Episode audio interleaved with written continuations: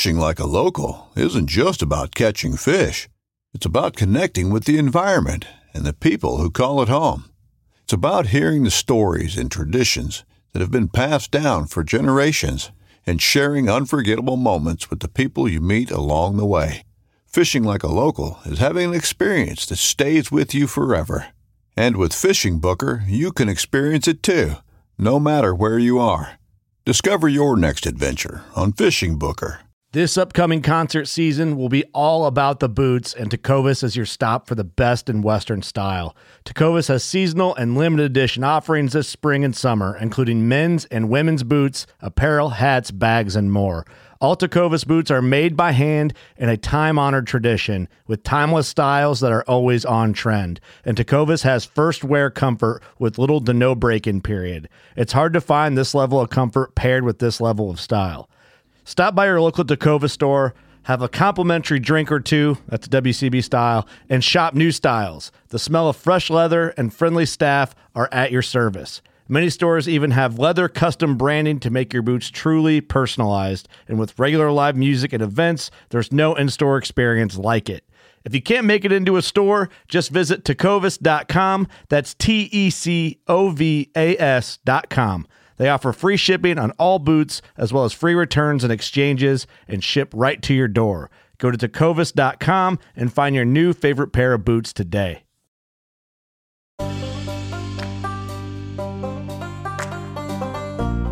Hunger is the best pickle. Benjamin Franklin. and we both decided no let's not bring this peanut butter and we put it in like a jar of like a free little library of food for homeless people uh, so we didn't take the peanut butter. And then it rained and then it took us longer to hike that section than we had hoped and a lot of down trees, and it was it was a hard section. and basically from day two on we were saying why didn't we bring that peanut butter? It's hard to describe how much you could crave peanut butter um, when when you're in that situation. Like we, we had enough to eat. It was never dangerous but it was it's like i just want the peanut butter yeah, we went to bed a little hungry every every day, and probably lost you know two pounds each on the, in those seven days. But um, yeah, so I think as we're dehydrating our food right now to get ready for our Pacific Northwest circuit, we're just uh, remembering all this. I'm Doc, and this is the John Freaking Muir Pod.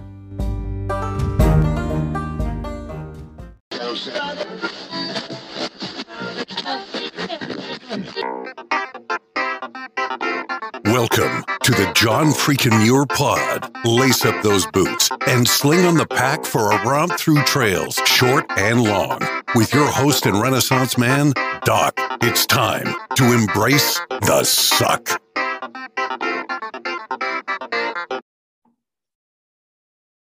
Welcome back to another week on the trail, dirt bags and hiker trash. I'm Doc, and this is the John Freakin' Muir Pod. Let's start off with a reminder. If you are enjoying the podcast, take just a minute, help us out, leave us a review on Apple Podcasts. And if you're not enjoying the pod, well, just go ahead and keep that to yourself. Well, we are bringing back some fan favorites this week. Coming back for another round with the John Freaking Muir Pod are a couple who are well known in the through hiking community. They've trekked from Mexico to Canada twice, and they documented that second one through TikTok, which just happens to be their trail names. Welcome back, Renee Miller and Tim Beissinger. How's it going, you two? great, yeah, doing great. Thanks Yeah. for having us. doing really well happy to be back on the show we had a lot of fun last time Nice. Now you are usually in Germany, but you are back. You're back stateside now. You're in Wisconsin, and we're recording this on a Saturday morning. So you, you both have your coffee there. That's that's great. yes. uh, when we do video calls with our friends back in germany we can have coffee while they enjoy beer or No. vice versa when yeah yeah, yeah, Yeah, yeah. that's right. when we're there, we do beer calls with people having coffee. But Yeah. with you, Nice. it's all coffee. Nice, nice. Now we had you back uh, on the pod. You were you were here for season three, episode eleven, And now we're in 10 episodes or so into season four. Your episode came out on October twenty first, twenty twenty one. So uh, I, I can't wait to hear what you guys have been up to and what you've got planned. But uh, since that, since the last time we talked, your TikTok account, which kind of blew up when you were on the Continental Divide Trail, has continued to pick up steam. I think you guys are up to 1.9 million followers now on TikTok. Yeah, yeah, kind of crazy. And have so with TikTok, have you been able to monetize that at all with with that amount of uh, followers? Does it does it help you financially at all to support your adventures? A little bit. Um, we we still have regular jobs, and we need those regular jobs. There, there's a small amount of money coming in on TikTok, but Mhm. um, you know, people talk about get TikTok famous and become rich, and that hasn't happened for us. We've we've figured out the TikTok famous part, but not the income part so well. But there's there's some money, so it it's not hurting. Well, if if you know if the two of you at 1.9 million followers can't uh, make that profitable, then there's there's absolutely no hope for me. So I like your TikTok though. I watch them. You're you're in the like TikTok knows to put you on my screen when I'm scrolling, so I always enjoy that. yes, you're you're one of the few accounts out there that consistently uh, likes my likes my post. So I appreciate that. Thank you. So am, am I? I'm, I must be TikTok famous adjacent then. Absolutely. Yeah, yeah. Whenever people Okay. scroll through our followers, maybe they spot your name in there and go over. All right. Now let's uh, let's just remind folks about um, your trail names, Tik and Tok, right? And uh, is it Tim? Are you Tik or are you Tok? Uh, it took us a while to settle in on that. I'm Tik because of the similarity between Tim and Tik, um, Ti and Ti. But yeah, for a while we were kind of um, indifferent. People could call us whatever. Most often it comes up we're we're Tik and Tok as a unit, kind of like here on the show. So it doesn't matter so much. We do a lot of stuff together. Right. Okay. Well, that that'll help uh, keep it simple for me. I appreciate that. Tim Tik. Tim Tik. Okay, I remember that. Very good. All right. And you guys, you know, I was thinking about that when I was uh, doing some show notes here, and I was thinking about asking that question. Uh, I thought in my, in- my head that you guys really are a unit. I mean, you guys are, are a, a tight knit couple. TikTok, it it seems to really fit because it is it is connected like that. So yeah, yeah, we've yeah, yeah, been together for I don't know, 10 years over that and done a lot of adventures together. So yeah. Okay. So you you two are familiar with the podcast because you've been here before. But just a reminder, there will be a, a segment towards the end of the episode where I turn to you and ask you for a pro tip, some trail wisdom to share with our listeners to make their next experience even better. And I know you've got a ton of trail wisdom to share. So feel free to to drop some wisdom along the way throughout the episode. Okay. okay. Sounds like a plan. Okay. And another feature we've been doing this season is the must bring gear review sponsored by the ultralight backpacking gear company Six Moon Designs. And here's how it works if you were to let a stranger pack your bag with pretty much generic gear for a multi day hike or a 2,200 mile through hike, uh, what is the one specific piece of gear you would insist on being packed? And if you've got a particular brand for that specific piece of gear, even better. So you two have done this before. Do you have any changes to your must bring piece of gear? And you know what? I have to apologize. I have some new audio equipment and uh, I, for, I forget to use it occasionally. So let me just make sure I- I'm going to introduce this segment uh, after the fact. We're not going to edit this in. It's just going to be just like this. So this is uh, this is half calf, my youngest daughter. The must bring gear review. Oh, fancy, right? Nice. nice. She's not actually English or or South African or uh, uh, Australian. She just likes to to put on that accent. So there you That's go. The must accent. bring gear review. It, it- well, you'll see as as we go through the segments. It, it kind of I don't know if it gets better or worse, but there it is. Awesome. um, yes, I would say that my I tried really hard to think of um, a new must bring gear, so I, I couldn't think of a new one. So I'm sticking with my um, closed foam sleeping pad. Um, yes, and so I've used the Nemo switchback and the Thermarest um, Z Light. Um, yes, and my reason is it's very um, yes, it it it kind of well, I guess first let me just uh, tell a story. Um, when we were um, in Wisconsin, one time we decided to take a um, winter backpacking trip on snowshoes, just hiked in one mile, um, set up our tent, and went to sleep. And we both had, um, it was below zero Fahrenheit, and we both had um, the inflatable sleeping pads, and one of them popped on us. so we were doing in the middle of the night doing laps around the tent. So um, yeah, it was it was a cold night, and I think that kind of just after that, just couldn't trust the inflatables anymore. So, but also I use it all day long on backpacking. Pull it out at lunchtime for a nap, and yeah, it's always there. Yeah, so. versatile, multifunction, and fail safe. Yep. Yeah. What is the thickness of that of that uh, closed foam sleeping pad that you use? Oh, um, thin. Three quarters of an inch yeah. or something. Okay. And gets it's, thinner and thinner as the trail goes on. uh, you do put these on YouTube, right? So anybody watching on YouTube, there, there's the the one we used on the CDT. It's yeah, so they're like less than an inch. Right, right, and looks lightweight. I mean, they they uh, just as light as as some of those bigger pads, uh, inflatable pads, and like I said, versatile and fail safe. So that's that's a great great selection. How about you, Tik?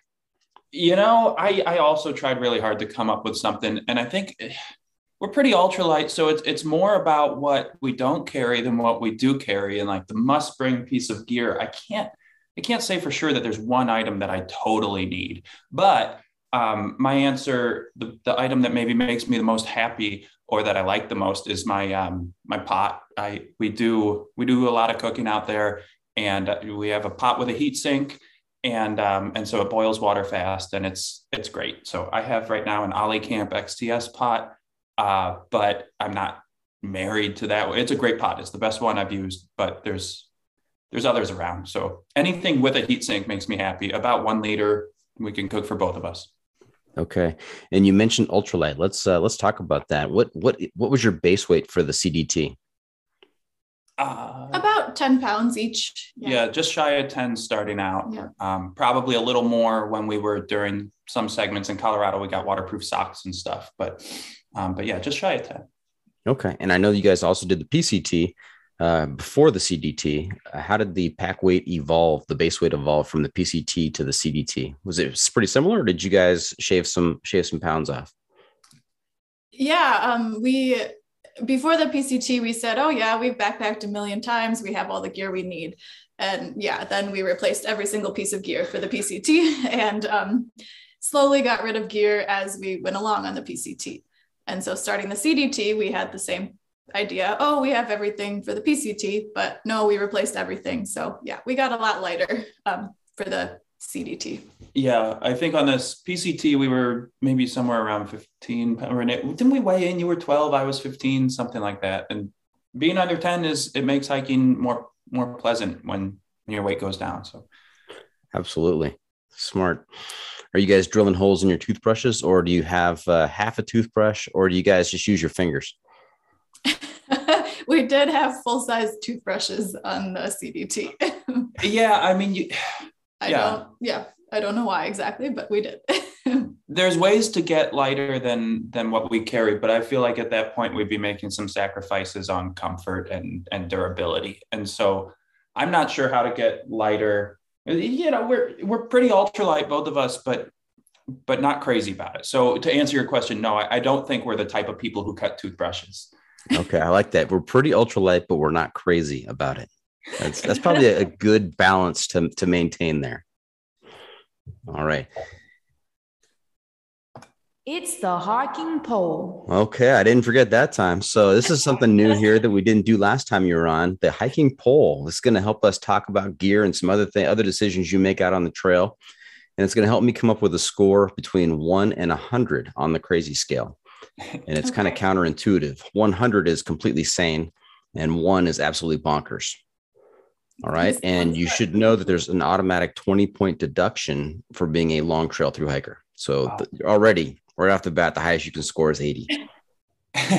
okay. All right. And we'll see if you guys are a unit, if you guys have one score for the two of you, or if you have some different answers uh, between the two of you and, and it gives you a, a different score.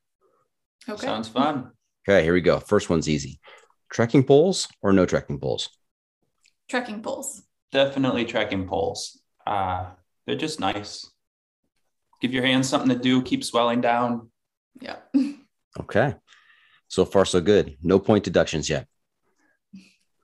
Uh, boots or trail runners? Trail runners. Absolutely trail runners. And were you always trail runners, or did you guys, when you started out hiking, you thought, oh, you know what, hiking means boots. We, we, we must have boots.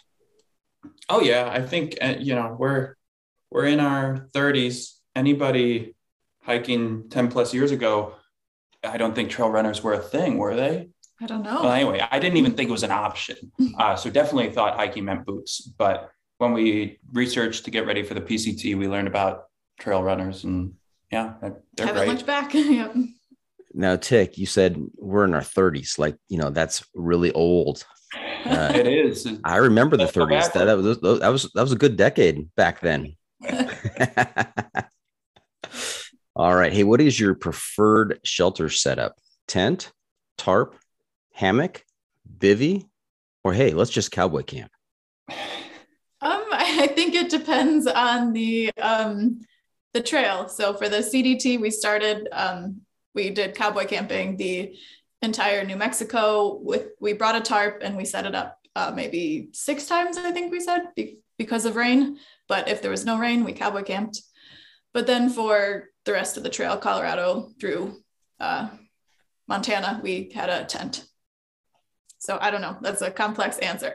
Yeah, I, I can chip in. You said, what's the ideal camping setup? So, ideally, the weather is perfect. There's no humidity, and we can cowboy camp every night.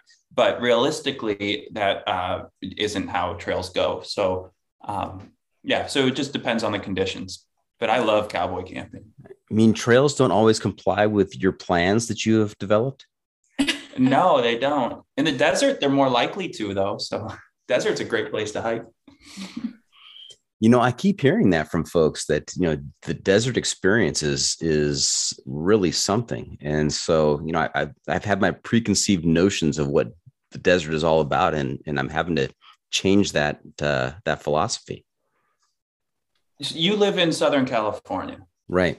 when we used to live in the Central Valley, there coming from the Midwest, and we lived in Davis, and there was this realization of like the outdoors is the indoors because in California and I think in Southern California also, you can restaurants overflow into the outdoors. They open the windows and there's just not many bugs and it's it's nice. Here we always have screens if it's summer and we always anyway.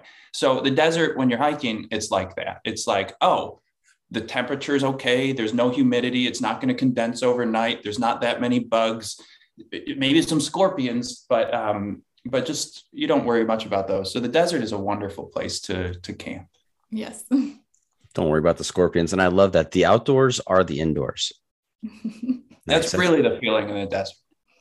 that's that's deep right there. All right. How about preferred sleeping system? Sleeping bag or quilt? um, still sleeping bag. Yep. Yeah, definitely.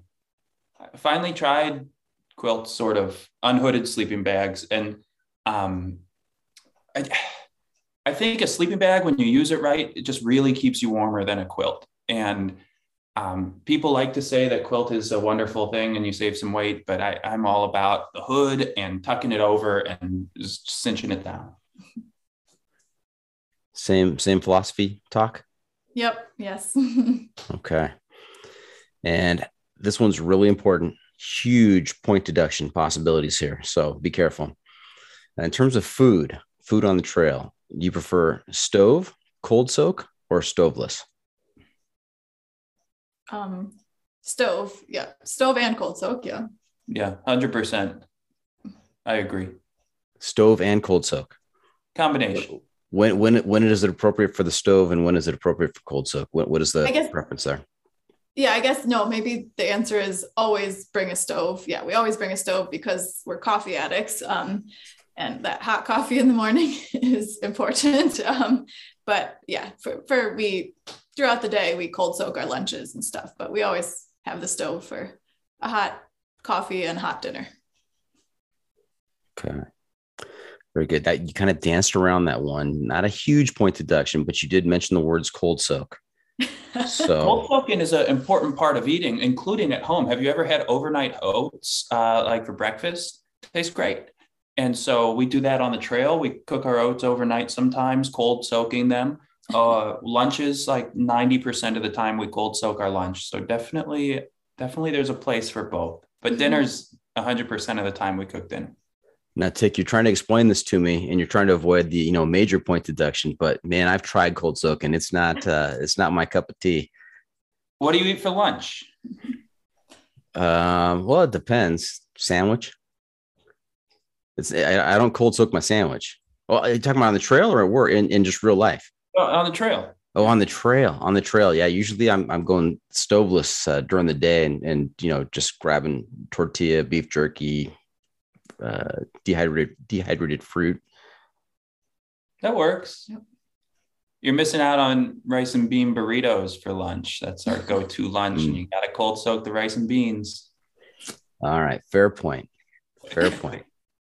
All right, is life better above or below the tree line? Um, both. everywhere. Life is better everywhere outside. Is that an okay answer? That's okay. If you I- if you had to pick one though, which one would you pick? Um, oh, that's really hard. Um, yeah, hmm, quite good question. Uh, maybe below the tree line because it's a bit uh, safer. no, yeah, got caught in a few snowstorms on this one one snowstorm on the CDT. So above the above the tree line, and once we made it below the tree line, it was uh, felt safe again. So yeah, below. I I think it's a it's a common um, thread that people say ever since John Muir taught us that uh, that the mountains are where nature is, and and I think you know like we were just saying, the desert is amazing. You're below tree line most of the time in the desert, whether there's trees or not. Um, the plains are amazing. The the forests of the east are amazing. Like it's all amazing and uh, and so there's this misnomer that you have to go to the mountains to be outside and i i don't buy into it so i'm going to say below the tree line just uh just because i like it everywhere above the Okay. tree line's great though don't get me wrong i love mountains. Absolutely. Yep. Good answer. And our last question in our seven question hiking poll Do you pack for comfort or speed? Um, well, we're not super fast hikers, but um, we pack light for comfort to hike far. That's a confusing answer. so it's a if we're gonna confusing cover a answer, but of the question ground- the question's kind of misleading, right? Because uh, comfort or speed, the lighter your pack is, the more comfortable you're going to be. So you you saw right through that uh, that ruse and did a fa- fantastic job with answering that. and i agree with renee with, Okay. with top i'm sorry So you guys are are uh, tightly knit. You you had corresponding answers. There wasn't a big deviation. So I'm gonna do some quick math here. I'm gonna carry the four. I'm gonna gonna multiply by the square root of two, divide by pi, and you come out with a solid, respectable score of 66. Oh wow! So we're not. Congratulations. That's a that's a badge of honor right there. Now that score is subject to change depending on the rest of the interview. So you could you could gain some points or you could lose some points. We'll see how it goes. All right, we'll be careful. All right. Hey, um, I know I know your story, but maybe some of our listeners are tuning in for the first time and they're not familiar with with Tik and Tok. Uh, let's let's back up a little bit. Let's have a refresher on your background, kind of where you grew up, how you met, and how you got into the through hiking cult. Yeah, totally. So um, I'm from Chicago area, and when I was a child, I was in Boy Scouts and did a lot of backpacking and hiking that way. Um, yeah, and then went to college at Wisconsin and just kind of kept up with that kind of stuff. I really enjoyed it uh, when I met Renee in college at a football game. Yep, and I'm from uh, Wisconsin originally. Um, yes, met Tim at University of Wisconsin Madison. Um, growing up, I was maybe more into sports, swimming and running, um, but didn't, you know, went camping, car camping occasionally with my family, but um, not super into the outdoors until I met Tim. Interesting. University of Wisconsin Madison. I spoke to a couple last night. We did an interview. Uh, Parks and Tech. Are you familiar with them? Parks and Tech, their No. Instagram account. Okay, oh, but No. they they both met at they both went to the University of Wisconsin Madison and met there in the band program. A couple of Oh, bandos. nice. They do some fancy walking in the Wisconsin band. I bet they mentioned that. Have you the way they walk? They did not. They did not mention that. Maybe they'll they'll send me a, a short video clip of some fancy walking. That'd be great. yeah. Uh, yeah, there, there's a lot of Wisconsin people out on the long trails. It's always surprising. Mhm. Uh, but but then I continue that story that Renee was the athlete. I wasn't such an athlete. I, I mean, I wasn't unathletic, but I didn't do so many sports. And so Renee got us into doing really long distance triathlons, and we did that for a while. Um, and then we combined combined kind of the athletic side with the outdoors side, and and jointly started doing long distance hiking. So um, we really brought we each brought something to the shared hobby. I would say. yeah. Yep. Nice. Let's talk about long distance triathlons for a second. How what, what was the distance? How long was long distance? Um, we've both done one Ironman. triathlon. Wow, So, yeah. Yeah. that is impressive. Four- yeah, 2.4 mile swim, 112 mile bike, and a marathon, 26.2 mile run. Ironman triathlon. I, I'm I'm in awe. If anybody can can finish an Ironman triathlon, that is an accomplishment that uh, is just incredible. Yeah, but if you think about it, that's nothing compared to doing a 3,000 mile hike. You you know, triathlon is one day of pain, and the hike is is four months of pleasure. So I think there was a lot of pain, maybe, you know, uh, three years or, you know, it's- and an intense six months of training. There was a lot of pain going into the Ironman. Too. Yeah, true. But the way you phrase that, Tik, you know, one day of pain versus you know four months of pleasure. I mean that that's why I have such respect for the one day of pain. That, that is incredible pain, and also the, all the pain leading up to it. Exactly right, Tok. So, what uh, what is the duration? What was your duration for your for your Ironman? What's what's typical there? I know two Uh, miles, there's a two point four mile swim. That's going to take what an hour. Yep, a little over an hour. Renee's the expert swimmer. Mhm. Um, Yeah, we had similar times on the swim. Tim beat me by a little. yeah, but well, anyway, yeah. So my time was 10 hours and 45 minutes. Uh, and Mine was 14 hours and 21 minutes. Yeah. so both respectable times for our genders. Uh, but like we weren't Average time. Yeah. yeah. we weren't going to Kona or anything like that. That's where the world championship is. We, we were just just hobbyists.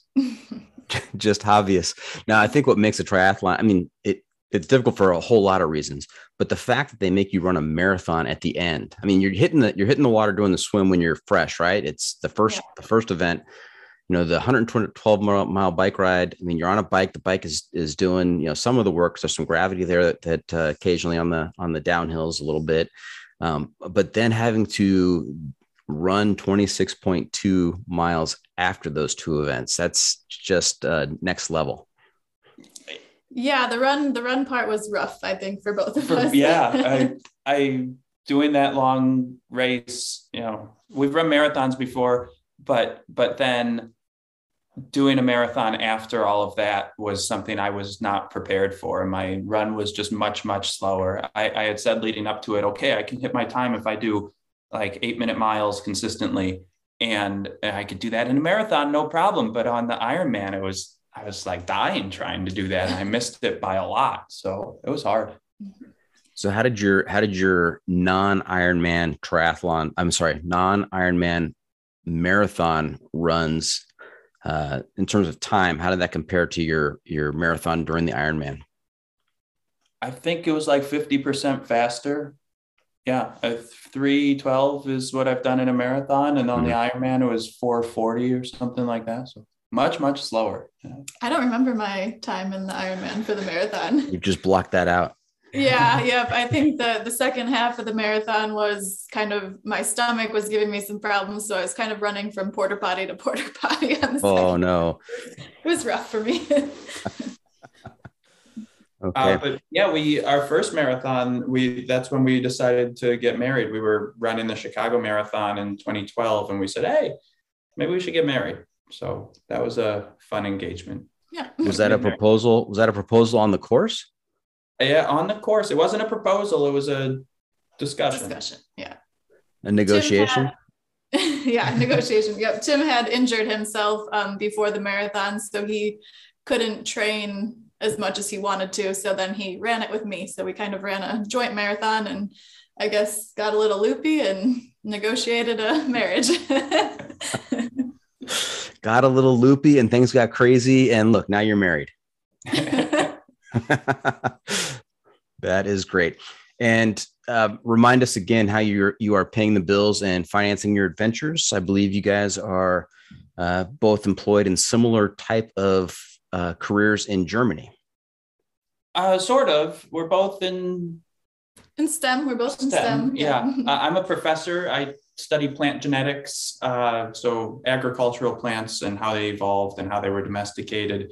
Um, yeah, and I'm a professor in Germany, but I speak very little German and I do all my teaching in English. Hmm.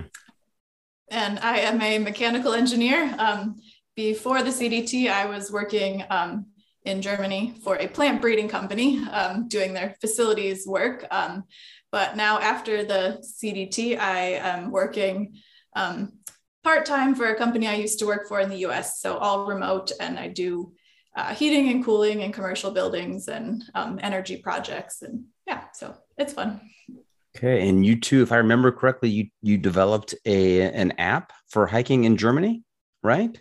Yeah, yeah, it's yep. called Wanderfreund, or in German Wanderfreund, um, and it's it has several long trails and waypoints along the way, and uh, and photos and descriptions and and all of that. So we're yeah for German trails. Yeah, that was our um, mostly a big COVID project. We um, spent all of our free time um, coding, learning how to code, and coding our Android and iPhone apps on nights and weekends. Yeah and the, hiking German's um, awesome trails.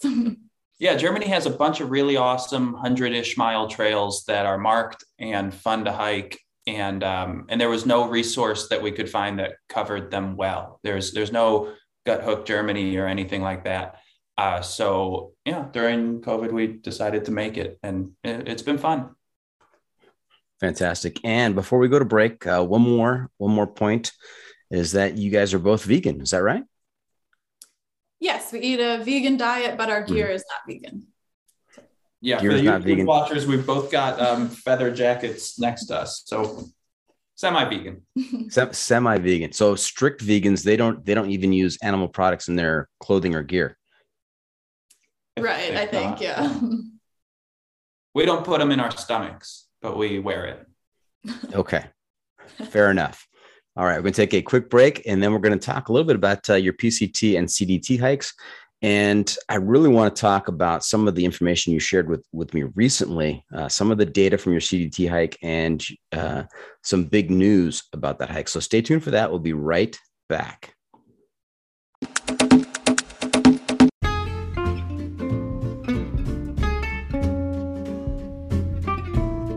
From the backcountry to the backyard, we believe everyone deserves the highest level of protection.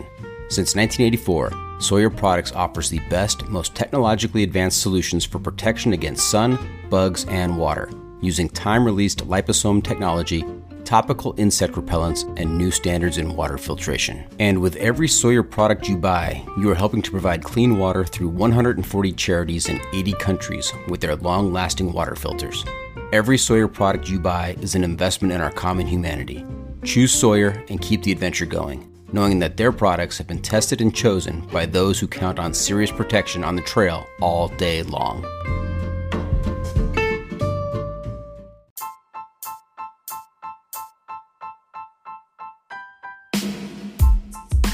Six Moon Designs has been innovating ultralight backpacking gear for the past 20 years.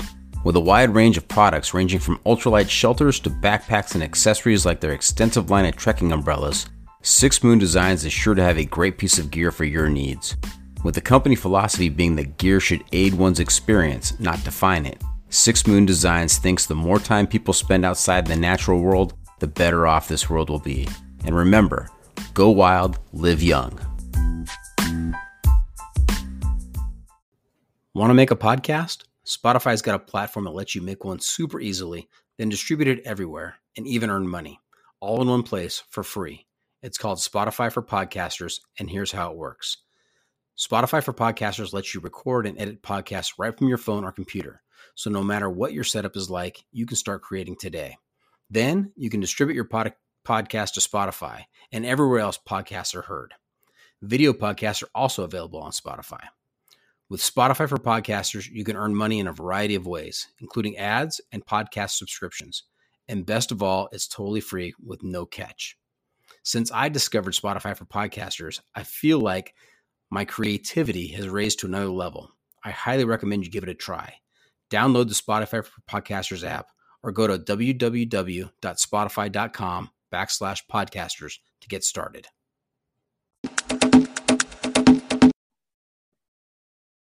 And welcome back. We are talking to Tik and Tok about uh, what they've been up to since the last time they were on the podcast last October.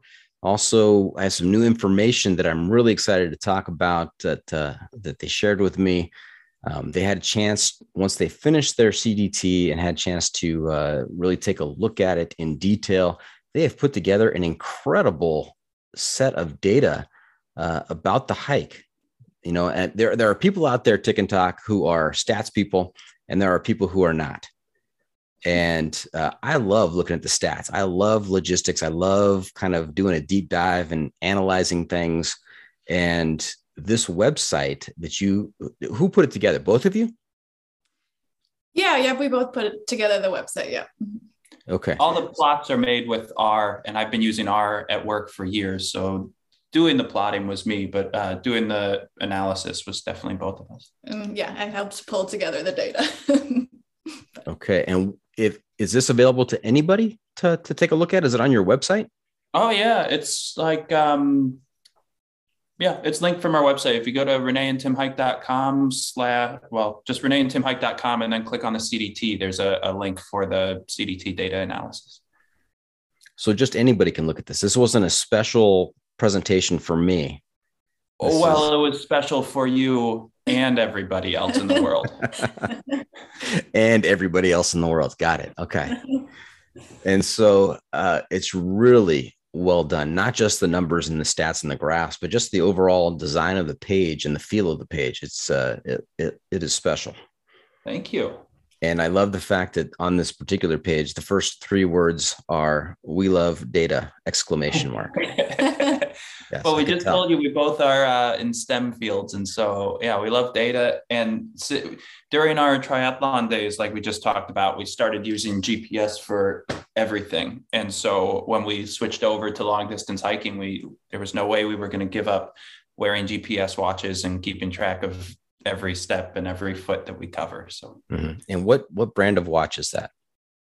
Um, that you just flashed on uh, YouTube. Garmin watches. Yeah. yeah. yeah. So it's a oh, you too. Yeah.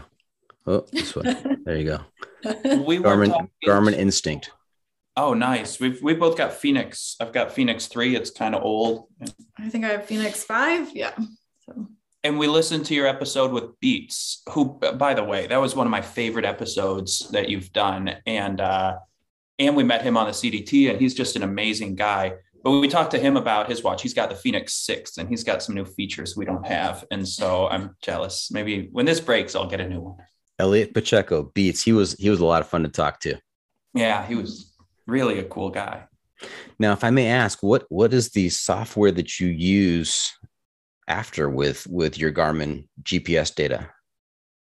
Because I've I've had my I've had my watch for for a bit, and I I know I've got some data stored on there. I just don't don't know how to access it through a, a third party software. Yeah, so we have um, the Garmin Connect app on our phone, so that kind of pulls all the data from our watches to Garmin Connect on our phone, but we don't really use that much that software mm-hmm. but we upload everything to Strava, which is kind of a social media app for right triathlons and biking and and we put our hikes on there too and probably annoy all the our old biking friends i think they like it but but yeah so basically garmin connect just syncs straight to strava and and we use strava for tracking everything and paying attention and um, do you know strava I know Strava. I don't have Strava, but I, I know of Strava. I've got I've got friends who are very much into Strava, so I'll, I'll take a look. Strava's great. I love it. Yeah, but then we use other mapping software and uh, data analysis software too. So yeah, right. So something else that's on our website is like a map of the whole trail. We didn't send you the link to that, but it's there too, and and it's cool. It's like an interactive map we built, and that's built with um, with OpenStreetMaps. I think that's more. There's more coding involved in making that map, but the the Strava analysis it, it does everything for you. So. Yeah, and Tim did all that analysis and uh, all of our analysis on our website in R, but that's more for yeah. yeah. Yeah, that was really deep diving. Yeah. Deep dive.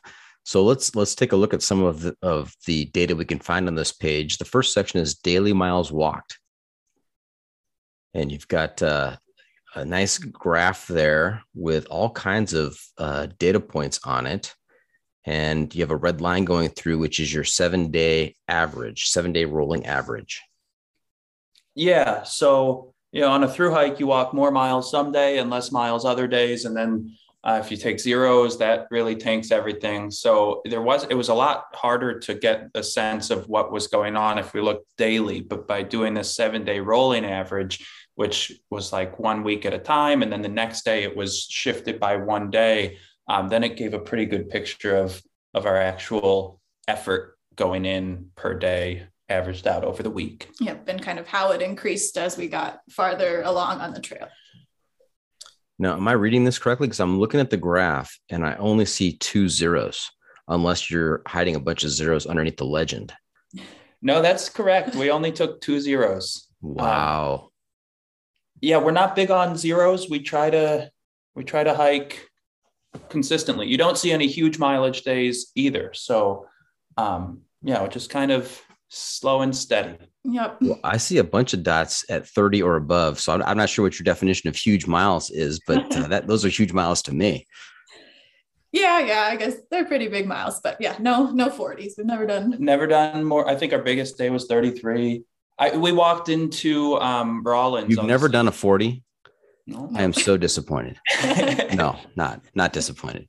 when we walked into Rawlins, I went to, well, yeah, we were near a friend. Uh, was um, um, I'm blanking on his name, but anyway, he was next to us in the morning, and then he disappeared. And we bumped into a trail angel later in the day, and we said, "Yeah, have you seen?" Cramps. Cramps. Have you seen Cramps? And the trail angel said, yeah, I saw him yesterday. He told me he did 48 miles to get into town. And so Cramps did this 48 mile day, and we barely saw him again on the whole trail until I think the last day. And then somebody else, we got into that town Rawlins, and somebody was there at McDonald's, and I said, "Hey, like, how you doing?" He said, "Oh, I'm tired. I just did 50 miles today." And so people do huge miles out there, but we don't. The the 48 mile day does that tie into why Cramps is named Cramps? I mean, I can imagine you know, the after effects of that might be brutal. Yeah, I haven't heard the story there. But. Yeah. Sounds like an unfortunate story there. I don't know. Well, well I'm gonna reach. I'm gonna find cramps. I got. I got to talk to him. Oh, he's great. He's um guided by gut hooks is his Instagram. oh, okay. Guided by gut hooks. Got it. All right. Let's talk about the. uh Speaking of Guthook, the next section is excess miles walked compared to Guthook. What does that mean? So yeah, so Guthook has just the trail, but as you know, you have to go off trail occasionally to get water, and um, Guthook's line is pretty smooth um, compared to what you actually walk. Um, so, yeah, so when Guthook says, you know, you think you walked 20 miles on Guthook, you've maybe actually walked 22 miles that day. And so I think we found that in New Mexico, compared to the rest of the trail, we walked more miles than Guthook compared to the rest of the trail more um, extra more miles. extra than miles than Guthook because we had to go farther off the trail to get water in New Mexico. Yeah, so going half a mile or a mile off trail wasn't uncommon, um, whereas for the rest of the trail, water was mostly near the trail. Mm-hmm. Okay, and I'm looking at the graph, and I should have mentioned this in the earlier graph. You you've got actually broken up by state. You've got uh, New Mexico, Colorado, Wyoming, and then Montana, Idaho. And looking at the excess miles walked graph, so let's say, let's look at New Mexico, for example. You have under New Mexico, you've got 2.2 miles is that the average per day of Yeah. excess miles walked? Is that is that how that works? Yep. Yep. Okay. Well, looking at Montana, Idaho, you were on a pretty direct path because that's only 0.4 mile uh, excess per day. Yeah. Um, we were, yeah, I can't tell you exactly why. Uh, The, the New Mexico thing stands out because of water. That's why we had to do so many extra miles there. But, um, but for the rest of the trail, it, we didn't have to veer off as much, I guess. Okay. And then you also got you've also got the excess miles walked broken into percentage. That's the next graph.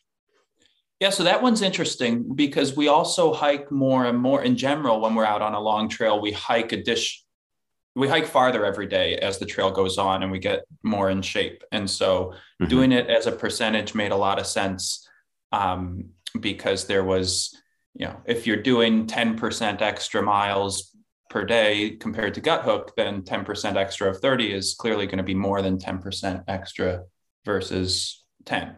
And so Mhm. That was a sensible way to break down the data.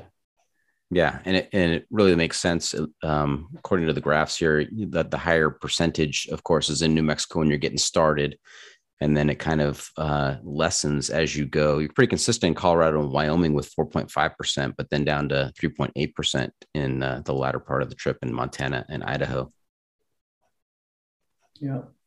and then miles per hour miles per hour there i'm i'm amazed that there are there there are a lot of points on this graph that are uh, approaching five and six miles per hour and to think of you doing that on a through hike i mean i know that uh, when i'm out there you know I, i'm hoping for three miles an hour Us two. So maybe, huh.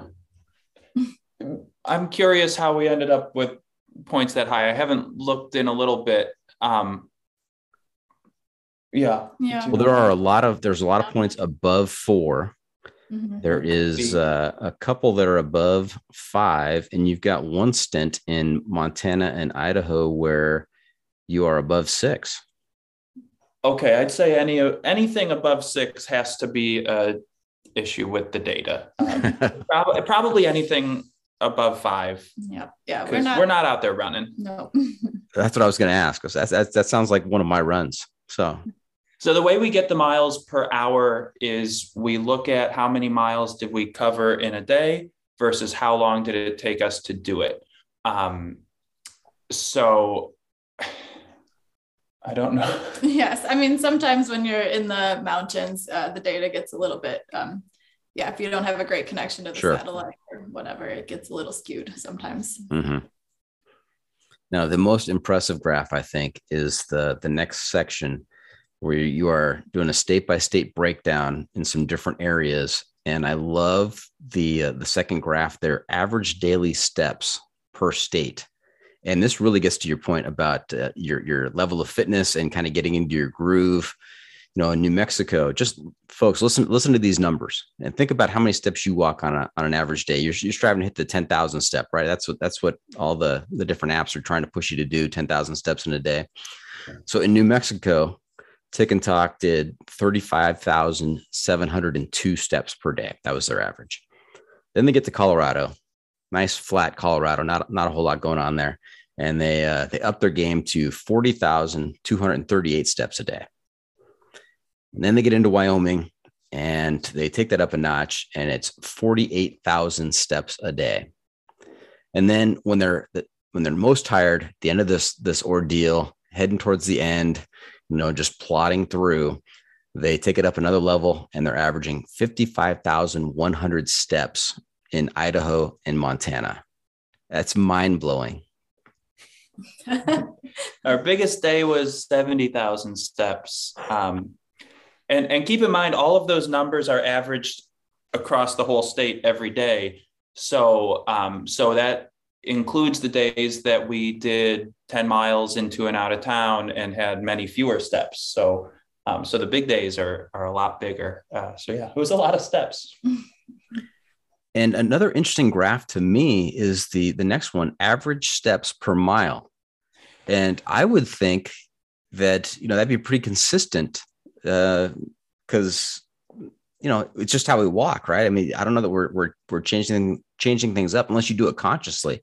And uh, in New Mexico, when you did the thirty five thousand seven hundred steps, average daily steps, uh, the average steps per mile was 1692 steps per mile but yet when you did the the 55,000 steps in Idaho and Montana uh, for your daily average, your average steps per mile went from 1692 to 2071 steps.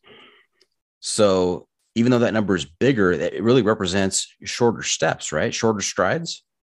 Yes. And our miles per hour got faster. So, one of the biggest takeaways we saw from this analysis was shorter steps meant we could walk faster. And as we got better and better at walking over the course of four, four and a half months out there, our steps got shorter. We became more efficient steppers. And um, and that led to walking faster. It was that's a really cool part of the analysis. That it's just like running. They tell you if you want to run fast, take more steps um, per minute. And same thing with the hiking. More steps meant more efficient hiking. That was cool. Okay, that almost sounds like a pro tip, Tik. Uh, a data, a data, a data driven, data driven pro tip. Okay. Um, anything else you want to point out on this fantastic data page that you have here? You got I have one more thing. okay, thing. Go for it. um, in, in a lot of those plots, you can really see that almost everything about the trail got harder uh, as as it went along. We were pushing ourselves more. Our average daily miles was like 19 in New Mexico and up to 26 for the second half of the trail, um, including the short days again. So, so just that that was another big takeaway for me was wow, this trail really got hard at the end, and we felt it too. It definitely felt hard at the end. Yeah, I'll just point out the average daily elevation change was the highest at the end. You know, 40, 4,200 feet was your average daily elevation change in Idaho and Montana.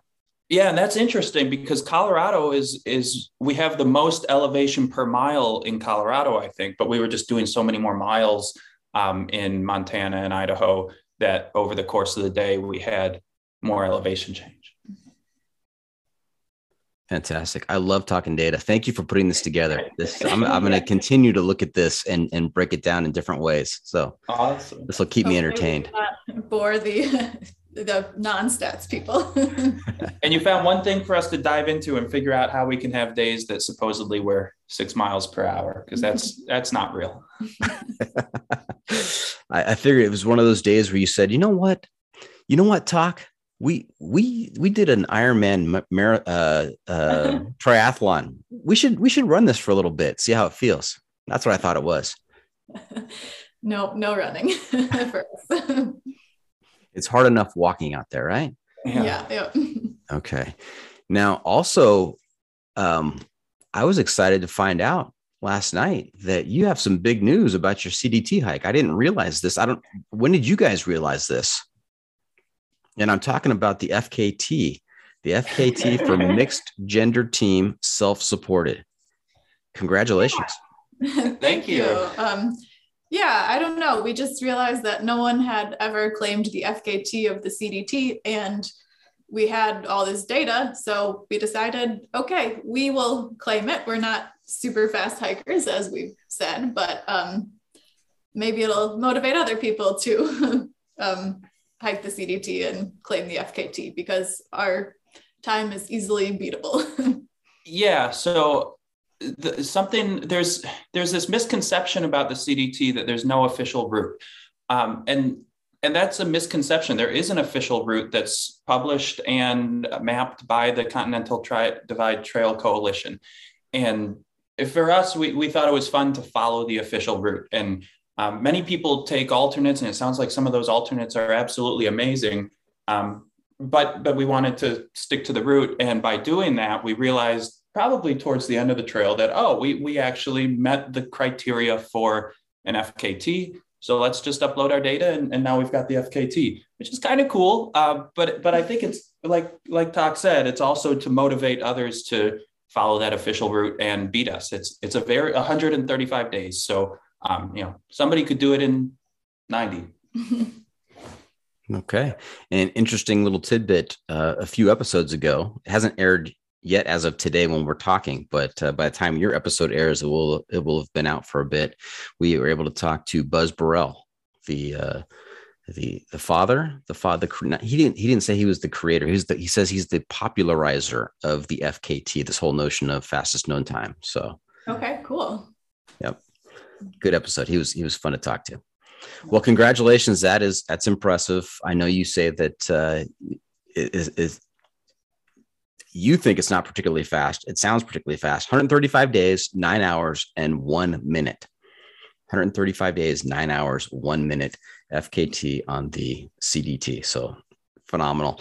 And like you said, we'll, let's uh, let's put it out there in the universe and uh, see what others how they respond if if they if they can uh, stick to the route and and lodge their own time there. So yeah. So like you've had Legend on the show a few times, mm-hmm. and um, yeah, he could he could destroy our time. Um, and he's hiked the, the the CDT three times, but as far as I understand, he never followed the official trail. So uh, so Jeff Garmire, I challenge you, go out and beat us on the trail. oh wow, the gauntlet has been dropped. Very good.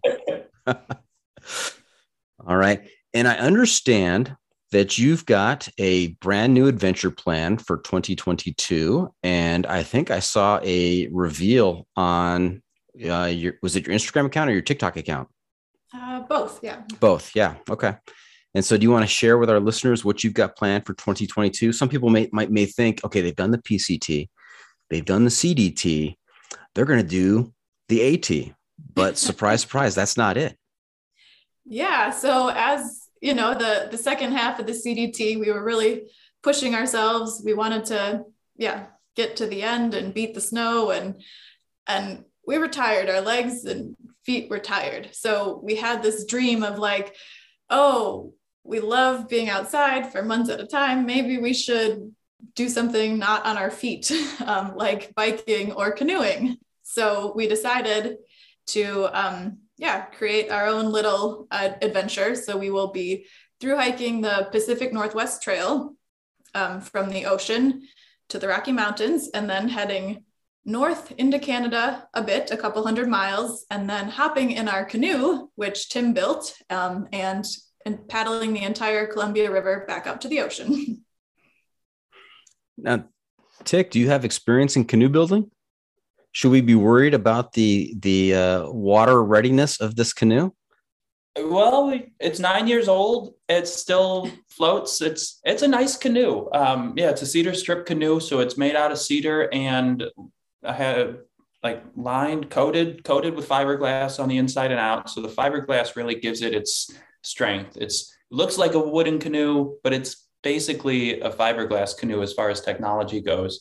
Uh, yeah, it's a good canoe. I, I think if we wanted the perfect canoe for this trip, we'd use some ultralight Kevlar canoe that weighs 30 pounds. But the the wooden canoe I built is 58 pounds, so it's not heavy by any means. Uh, we'll have at least 14 or so, or about 14 portages, so it's light enough to do those. We think. Um, we think. and if it falls apart, the one thing we've learned is you can get new equipment as the trail goes by. So uh, things break on long trails, and I'm sure it's the same with a canoe. If if our canoe breaks, we'll order a new one. Okay, now I was taking some notes. Let me just make sure I got this straight the, for your adventure here. The first part, you are through hiking the Pacific Northwest Trail? Correct. And what is the distance on that? That is 1,200 miles. 1,200 miles. Eastbound, which is not the common direction, and we're having trouble figuring out how early we can start, uh, but hoping for a June start. Yeah, mid June, we hope. okay. And then from the Pacific Northwest Trail, you're going to do 200 miles on the Great Divide Trail. Correct. Yep. In Canada. Yep. So, which basically is a continuation of the CDT, which is kind of cool. It, it mm-hmm. keeps following the Continental Divide, but in Canada. Right. And then you're going to through paddle the Columbia River back out to the ocean. Correct. And how far is that? 1200. 1200 miles.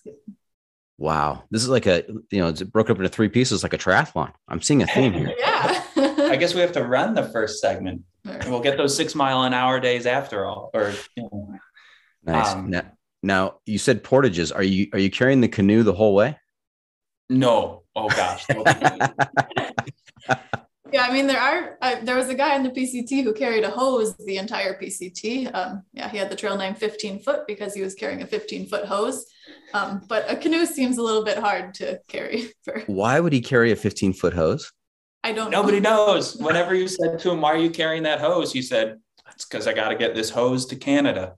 So it was just something he was choosing to do as a challenge. He was a character, nice guy.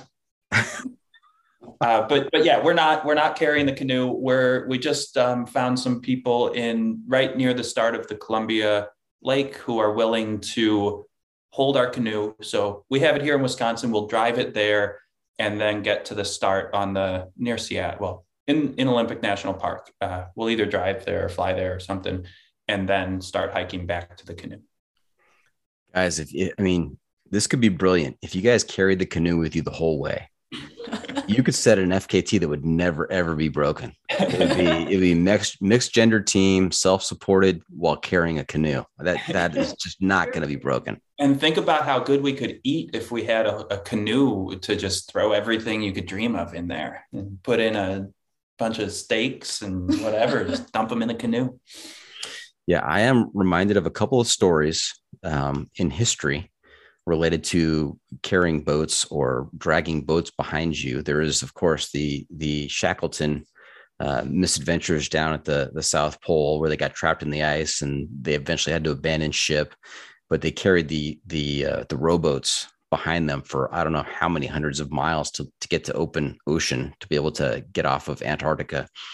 And then there's also the story of Teddy Roosevelt, who, after his unsuccessful presidential run, uh, he drowned his sorrows in an expedition in South America to explore this river that had never, never been, never been um, navigated from from its uh, from the start to the finish.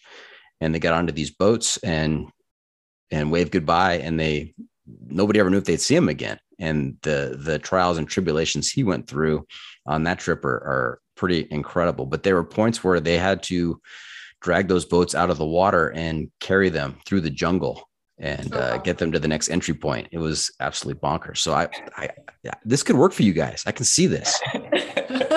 Need to start lifting some weights. My yeah. I don't know about carrying a canoe. Yeah, I, I don't want to do that. Sorry. Now tell me, tell me about this uh, create your own adventure and compare it to, you know, there are established trails out there that people are doing. You've done the PCT, you've done the the CDT. There are, you know, the John Muir Trail. There's there's well marked, clearly defined routes, campsites, everything else. You you've kind of taken it to uh, another level in kind of putting some of those together and adding this this through paddling of the Columbia River into it. What is the attraction, or what is the difference between uh, you know a ready made adventure and a create your own adventure? I'd say that um, three months, four, sorry, no, four months ish is a pretty good time to be out there. And, and we really wanted to get some canoeing in, but it's, I don't know if a four month river exists. And so uh, that's why we didn't just pick a river the whole time. But, but stringing something together completely from scratch uh, seemed overwhelming and challenging. And so we just were looking at maps and trying to say what's something that we could find that lets us canoe a big long river but also hike a pleasant trail? And um, and this is what we found. So I, I think it's kind of a hybrid like you noted that we didn't come up with every piece of the route. We just have strung them together into something that as far as we know hasn't been done before. Um, the river is the the biggest unknown. Um, there, we have a book about paddling the whole river, um, but the the guy paddled it in one day segments. He didn't do it in one big paddle. So, not sure how many people have through paddled the Columbia. I'm I'm sure it's been done, but uh, yeah, it'll be interesting. Now, you guys going to pull yourselves out of the river each day to to uh, to camp, or are you going to camp on the river in the boat? Um, hopefully that sounds we'll- little, that sounds a little dangerous. yeah, hopefully we'll be camping on land every night. yeah, let's see. And I love the create your own adventure aspect. Um, I talked to Mike Wardian, I think it was season two, episode one of the podcast, and he talked about uh, these things that he had created called stateathons, where he would he designed these adventures um, that span the entire length of a state, whether it's running, bike riding, swimming, whatever it might be, but kind of just stringing together and being creative out there and, and having fun with it. So this this sounds like a an exponential leap beyond that with you know the, the mileage that we're talking about and and uh, the different types of things you're going to be doing but fantastic yeah, yeah, we're really excited. So okay hey Tik and Tok you know where we are I'll pretend no. I love it when you catch the people off guard. So no, I have no idea where we are.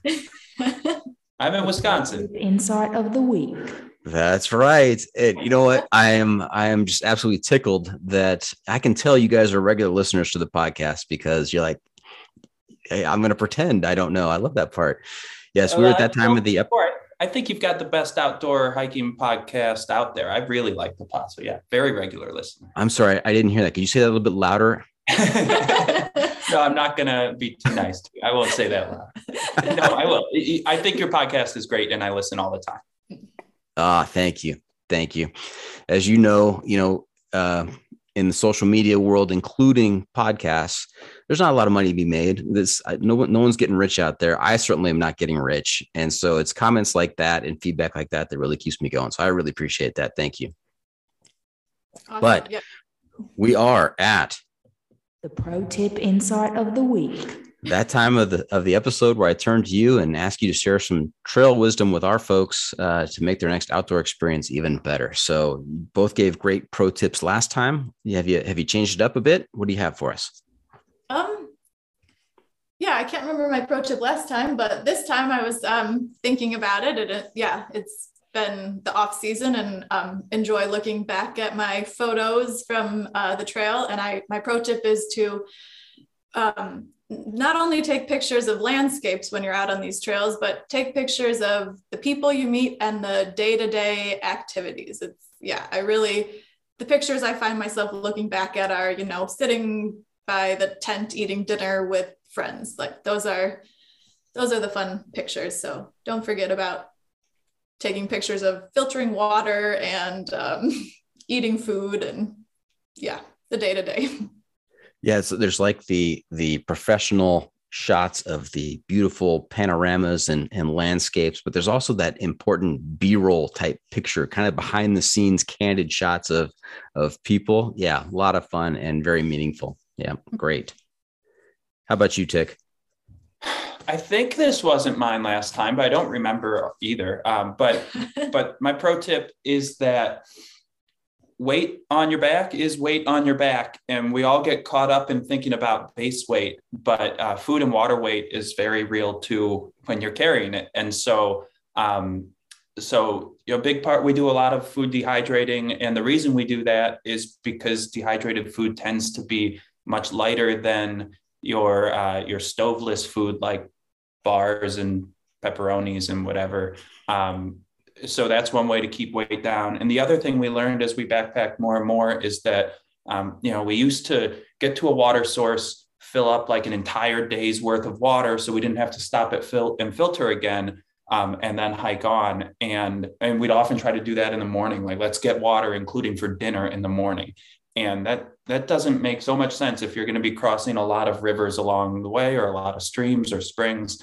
So um, so now we really pay close attention to how far to the next water source and um, and only carry water to that next reliable water source. If it's five miles i might not even carry any water um, if it's not super hot out. And if it's 20 miles then i might carry five liters if it is hot out. So um, that's been kind of a change depending on on yeah that, that i've learned Great trail wisdom from uh, a couple of folks who who know what they're talking about. So thank you very much. That's fantastic.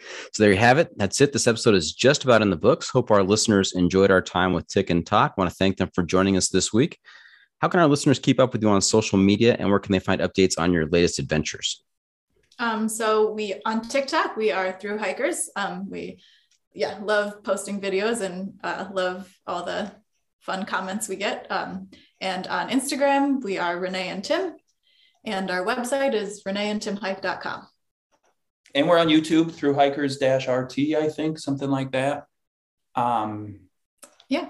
yeah, Okay. a lot of work keeping up all those channels, but That's you know, right. That's right. I was just thinking the other night as I was uh, I finished up an episode last night recording an episode, and then I realized that I've got a got an episode coming out this morning, and I haven't haven't uh, done the YouTube video yet on it. So I was doing that last night as well. You know, it's tough getting all the you know recording the episodes and then you know putting together you, the accompanying YouTube videos and then the TikTok promotional videos. There's there's a lot going on out there. you really cranked these out. I've been impressed by the, your your um, speed of production of these. That you have often a couple a week coming out. Yeah, Miss Mrs. Doc is not as enthused as you guys are, but uh, I appreciate that. Thank you. All right. Hey, remember to check out the pod on social media as well. We are on Facebook, YouTube, Instagram, Twitter, and TikTok. And if you have comments or clips you want to share, you can send it to me at johnfreakingmuir at gmail.com. The Adventure Media Recommendation.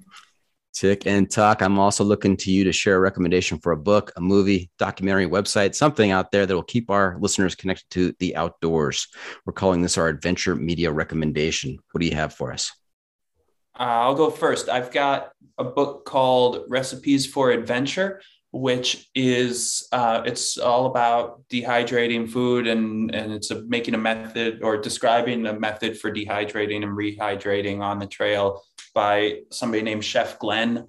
Um, do you know his full name? Backpacking Chef Glenn. Yeah, I don't know. Backpacking Chef Glenn. I don't Uh, know his name other than that. but it, you'll find it on the internet and that's we now make a lot of our own recipes when we're doing dehydrating but we really got started with uh, with his book and his method and i can't recommend it enough for people who are curious about dehydrating food You've got a lot of great videos uh, of you guys doing some dehydrating. I mean, it's just fascinating to watch how you put it all together and how it, how it all works. it's amazing how much people like to watch um, those dehydrating videos i mean millions of people watch us dehydrate food which you wouldn't think that that's something that has wide appeal but it sure does Yeah, is that like watching grass grow or paint dry, watching food dehydrate? And yet, and yet you've got 1.9 million followers. So nicely done. a lot of people like watching grass grow, I guess. uh, we just did a, a tomato loop, dehydrating tomato sauce that has uh, it's coming up on 14 million views about turning tomato sauce into a sheet of tomato paper, and who would have thought? But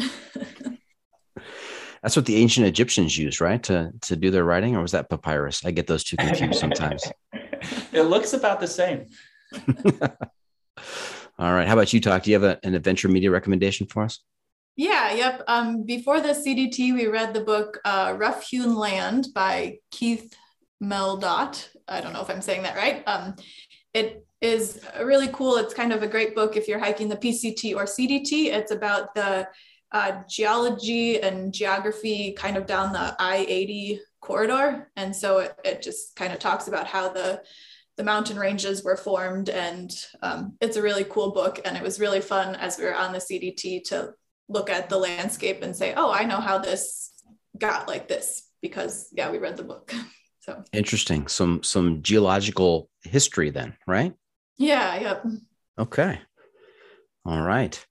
Which brings us to What have we not asked you? that's quite the accent there. You have to admit that, that right there, that was uh, extra. She's getting more and more into it, having more fun with those Yeah. as she kept going. Yeah. So before we wrap things up, just one more segment. What have I not asked you that you're dying to tell us about? Did we miss anything? Any any other big announcements you want to debut right here on the John Freaking Muir Pod? I've got one. okay Um, you have not asked us about the time we ran out of food on the CDT, and and I'll tell you about it. Okay, Uh, fantastic. we were setting out on like a seven or eight day stretch through um, from from where the wind river in the wind river range yeah in, in- wyoming right and and that's a lot of food to carry so we were really confused about should we bring this or not bring that um, to keep our pack weight down, but to keep our calorie t- intake up? And we got all our food. And as we were walking out to hitch back to the trail, we kind of had a, a debate about, about whether or not we should bring this one jar of peanut butter. I had it in my pack and Tok said, "Yeah, it's too much peanut butter, or it's too much food. We have enough. You you've got extra weight there." And I said, "Oh, but I always like peanut butter. Um, it wasn't allotted to be any particular meal or snack. It was just like extra." And we both decided, no, let's not bring this peanut butter, and we put it in like a jar of or a, a box of like a free little library of food for homeless people. Mm-hmm. Uh, so we didn't take the peanut butter.